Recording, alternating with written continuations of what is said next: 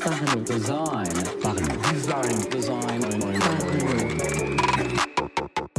Design. Est sponsorisé par The Theory, le site des product designers. Salut, c'est Romain Pinchna, bienvenue dans un nouvel épisode du podcast Parlons Design. Pour terminer cette année 2020, on va débriefer un petit peu tout ça, quelles sont les vraies tendances de fond du design durant cette année 2020. Euh, alors attention, on parle pas de tendance euh, dans le style, dans le, dans le côté fashion, on n'est pas un magazine de mode, on va vraiment parler des tendances de fond, des sujets qui ont vraiment impacté le design en 2020 et qui moi m'ont touché, auxquels je pense qu'il faut porter attention. Euh, on va prendre voilà un petit moment ensemble dans ce podcast pour débriefer tout ça. Le but, c'est d'avoir un épisode un petit peu plus détendu pour terminer l'année, mais pour autant, euh, ça va pas être sans valeur, je l'espère. Euh, apporter voilà des, idées fraîches encore et un bon petit unwrap de cette année 2020.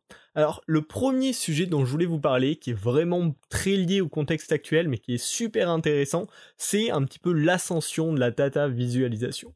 Alors, c'est un sujet très vaste. Euh, on pourrait même dire que c'est l'essence, l'architecture de l'information, la façon dont c'est affiché.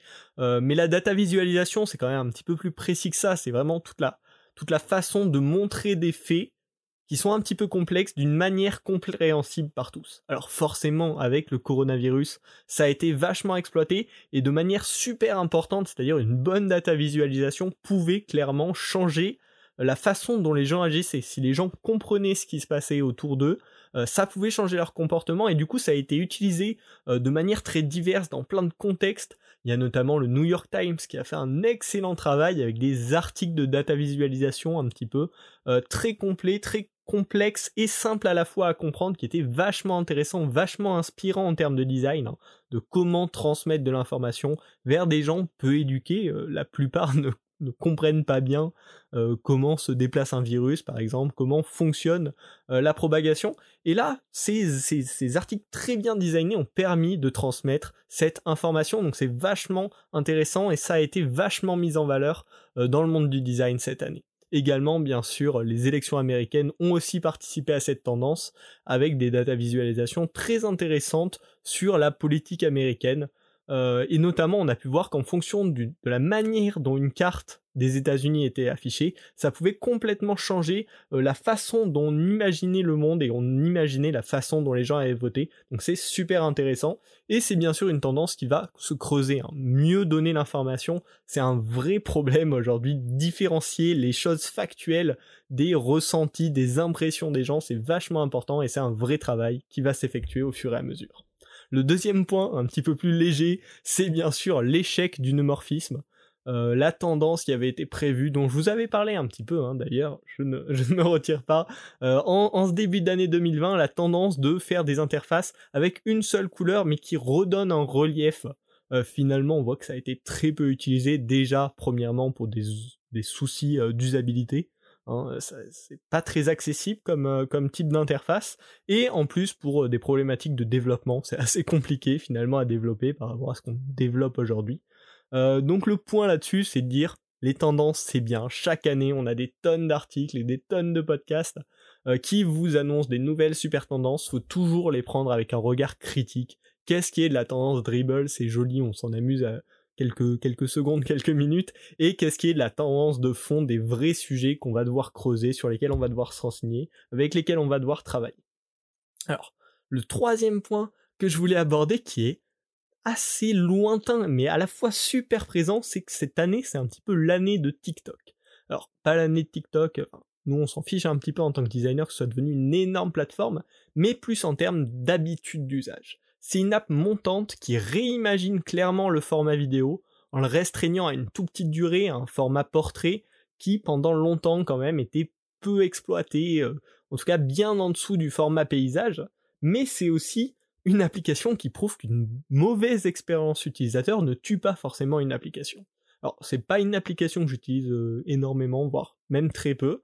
Euh, je l'ai même installée que ces derniers mois pour, pour essayer et l'expérience, elle est clairement pas bonne. On a euh, des doubles boutons annulés, deux boutons annulés côte à côte. Faut choisir comme ça, au choix. Vraiment des, très mauvaises pratiques d'expérience utilisateur. des messages en anglais qui peuvent se confondre avec des messages en français dans une même interface. Enfin, c'est vraiment pas le type d'interface qui est intuitive, ou en tout cas euh, qu'un designer un minimum expérimenté qualifierait de super interface. Et pourtant, c'est peut-être l'application qui a le plus marché en cette année 2020.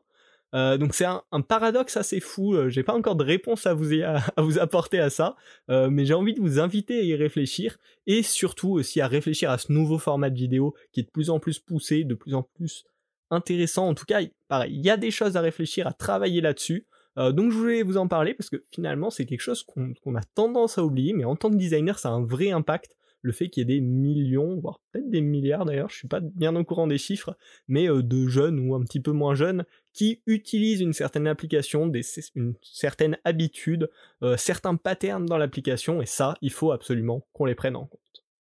Le quatrième point, un petit peu dans les tendances, mais dans les gros débats, c'est le redesign des logos de la suite Google. Euh, qui remettent en question l'uniformité. On a tendance à vouloir tout uniformiser en tant que designer, enfin certains designers en tout cas, à tout systématiser, à tout rendre parfait, bien droit, bien nickel, bien prévisible. Et voilà, ce redesign des, logos de la suite Google a montré que finalement, quand on le poussait trop loin, c'était peut-être ça, perdait du coup sa, sa, qualité de bon design, parce que finalement on n'arrive plus trop à différencier ces logos de loin, et on perd on perd le sens même d'un logo qui est de reconnaître un service de loin. Euh, donc il y a vraiment cette question qui commençait déjà à se poser en ce début d'année, qui se pose beaucoup en ce moment et qu'on va aborder dans les prochains podcasts parce que c'est vraiment un sujet passionnant, l'équilibre entre systématisation et euh, créativité, liberté. Euh, et c'est un point sur lequel on va devoir réfléchir et sur lequel on commence à réfléchir. Enfin, le dernier point dont je voulais vous parler, il est assez évident dans cette année, c'est bah, le télétravail est juste absolument partout. Faut qu'on s'y habitue, nos outils aussi s'y habituent. C'est là où on a vu que Figma et Adobe XD qui permettent de la collaboration en temps direct, bah c'est juste nécessaire aujourd'hui. On a besoin de tous ces outils qui le permettent. Euh, Sketch est en train de s'y mettre, voir ici peut-être déjà mis, je ne sais plus. Euh, enfin bon, c'est vraiment des outils dont on a besoin, une manière de travailler dont on a besoin. D'ailleurs pour ça, j'avais deux petites astuces à vous proposer pour des meilleures visioconférences, euh, rendre tout le monde plus heureux. Le premier, c'est d'acheter un petit micro-cravate. Il y en a à partir de 20 euros qui sont simples, qui se clipsent comme ça, facilement au col et qui permettent d'avoir un son de bonne qualité tout le temps. Ça, c'est vraiment nécessaire si vous n'avez pas des bons écouteurs ou un périphérique qui permet d'avoir un bon audio ça aidera vraiment tout le monde, s'il vous plaît. Et le deuxième, c'est que si vous voulez une belle image, la première chose à gérer, c'est une bonne lumière. Donc faites-y vraiment attention pour améliorer la qualité de vos visioconférences, que ce soit avec des collègues ou avec des clients ou autres. Vraiment deux petits points qui peuvent déjà améliorer grandement la qualité de vos visioconférences. Alors, j'espère que ces cinq points débrief de l'année 2020, moi je pense que c'est vraiment c'est les points qui m'ont marqué un petit peu, où je pense qu'ils vont avoir un impact un petit peu long terme. Et puis j'aimerais terminer par un débrief sur Parlons Design pour vous remercier, pour vous faire un petit état des lieux tout simplement de le podcast Parlons Design, bah, où ça en est, qu'est-ce qui est arrivé cette année, qu'est-ce qui est chouette? Déjà le premier truc c'est plus de 50 épisodes, euh, avec pas mal d'écoutes à chaque fois, hein, notamment sur les plateformes de podcast. Il y, a pas mal de monde qui suit le podcast, ça fait super plaisir, et j'espère que tout ce contenu euh, bah, vous plaît et que vous avez envie d'en voir d'autres. Il y en aura d'autres normalement. Pour cette année 2021, le second point, c'est eh ben, ça va de pair, hein, l'agrandissement de la communauté. On est aujourd'hui plus de 1800 sur YouTube, plus de 1400 sur Spotify. Euh, sans compter les autres plateformes où j'ai pas forcément les statistiques. Hein. Le monde du podcast, c'est pas un monde top euh, par rapport à ça. C'est dur d'avoir des bonnes statistiques. En tout cas, ça fait de plus en plus de monde dans cette communauté de designers français. Euh, il y a pas mal de chaînes YouTube aussi qui ont né cette année autour du design en France. enfin voilà, donc c'est vraiment chouette de voir cette communauté grandir au fur et à mesure, d'avoir vos retours. J'ai pu interagir un petit peu avec vous sur Twitter, sur LinkedIn. Ça ça fait toujours super plaisir donc euh, voilà, je voulais vous, tenir au courant là-dessus. Également, plus par rapport à, moi, euh, cette année il y a eu un truc vachement chouette, un live que j'ai fait avec euh, Adobe pendant une heure. je vous mettrai le lien en description si j'y pense. Donc ça, c'était vachement chouette. pareil, je sais qu'il y, a certains auditeurs du podcast qui étaient là pendant le live. Et encore une fois, ça a fait plaisir. J'ai pu présenter un petit peu mes projets. Et c'est notamment grâce à ce podcast que j'ai eu la chance de participer à ce live. Donc c'était un, des bons moments. Et puis, euh, ben, euh, en cette fin d'année, avec cette saison 4, le partenariat avec Kakatoes Design euh, pour le site Kakatoes Theory. qui a commencé, c'est chouette parce que je m'entends très bien avec Romain Dao, donc, qui est le créateur de ZK4OS Theory. ça apporte un petit peu de neuf au podcast. donc voilà, ça, ça fait plaisir tout ça. D'ailleurs, en parlant de ZK4OS Theory, en décembre, là, ils ont lancé un gros challenge avec de l'accompagnement des élèves et tout. ça avait l'air vraiment chouette. Et euh, pour cette nouvelle année, en janvier, il y a toujours les challenges euh, chaque semaine, hein, il me semble, euh, qu'ils lancent au, sein de la communauté. Donc je vous invite vraiment à vous y lancer si vous avez envie de vous former un petit peu plus au design ou tout simplement de recréer un petit peu pour reprendre cette énergie créative. Je vous conseille tout ça et le lien sera bien sûr dans la description. Voilà, j'espère que ce petit résumé de l'année 2020, autant en termes de design que autour du euh, podcast Parlons Design, vous aura plu. Je vous remercie tous euh, d'avoir été là, d'être là avec ce podcast. Ça me fait toujours plaisir d'avoir vos retours. Si vous voulez bien terminer l'année, laissez une petite note euh, sur Apple Podcast ou sur votre plateforme de podcast préférée à Parlons Design. Si vous nous avez écouté toute l'année, ça ferait plaisir quand même. Une petite note, un petit avis, ça permet de mieux référencer le podcast. Puis vraiment, moi, c'est un kiff de voir à chaque fois vos retours, vos commentaires. N'hésitez pas. Et puis on se retrouve en 2021 pour plein de nouveaux épisodes de Parlons Design. Salut.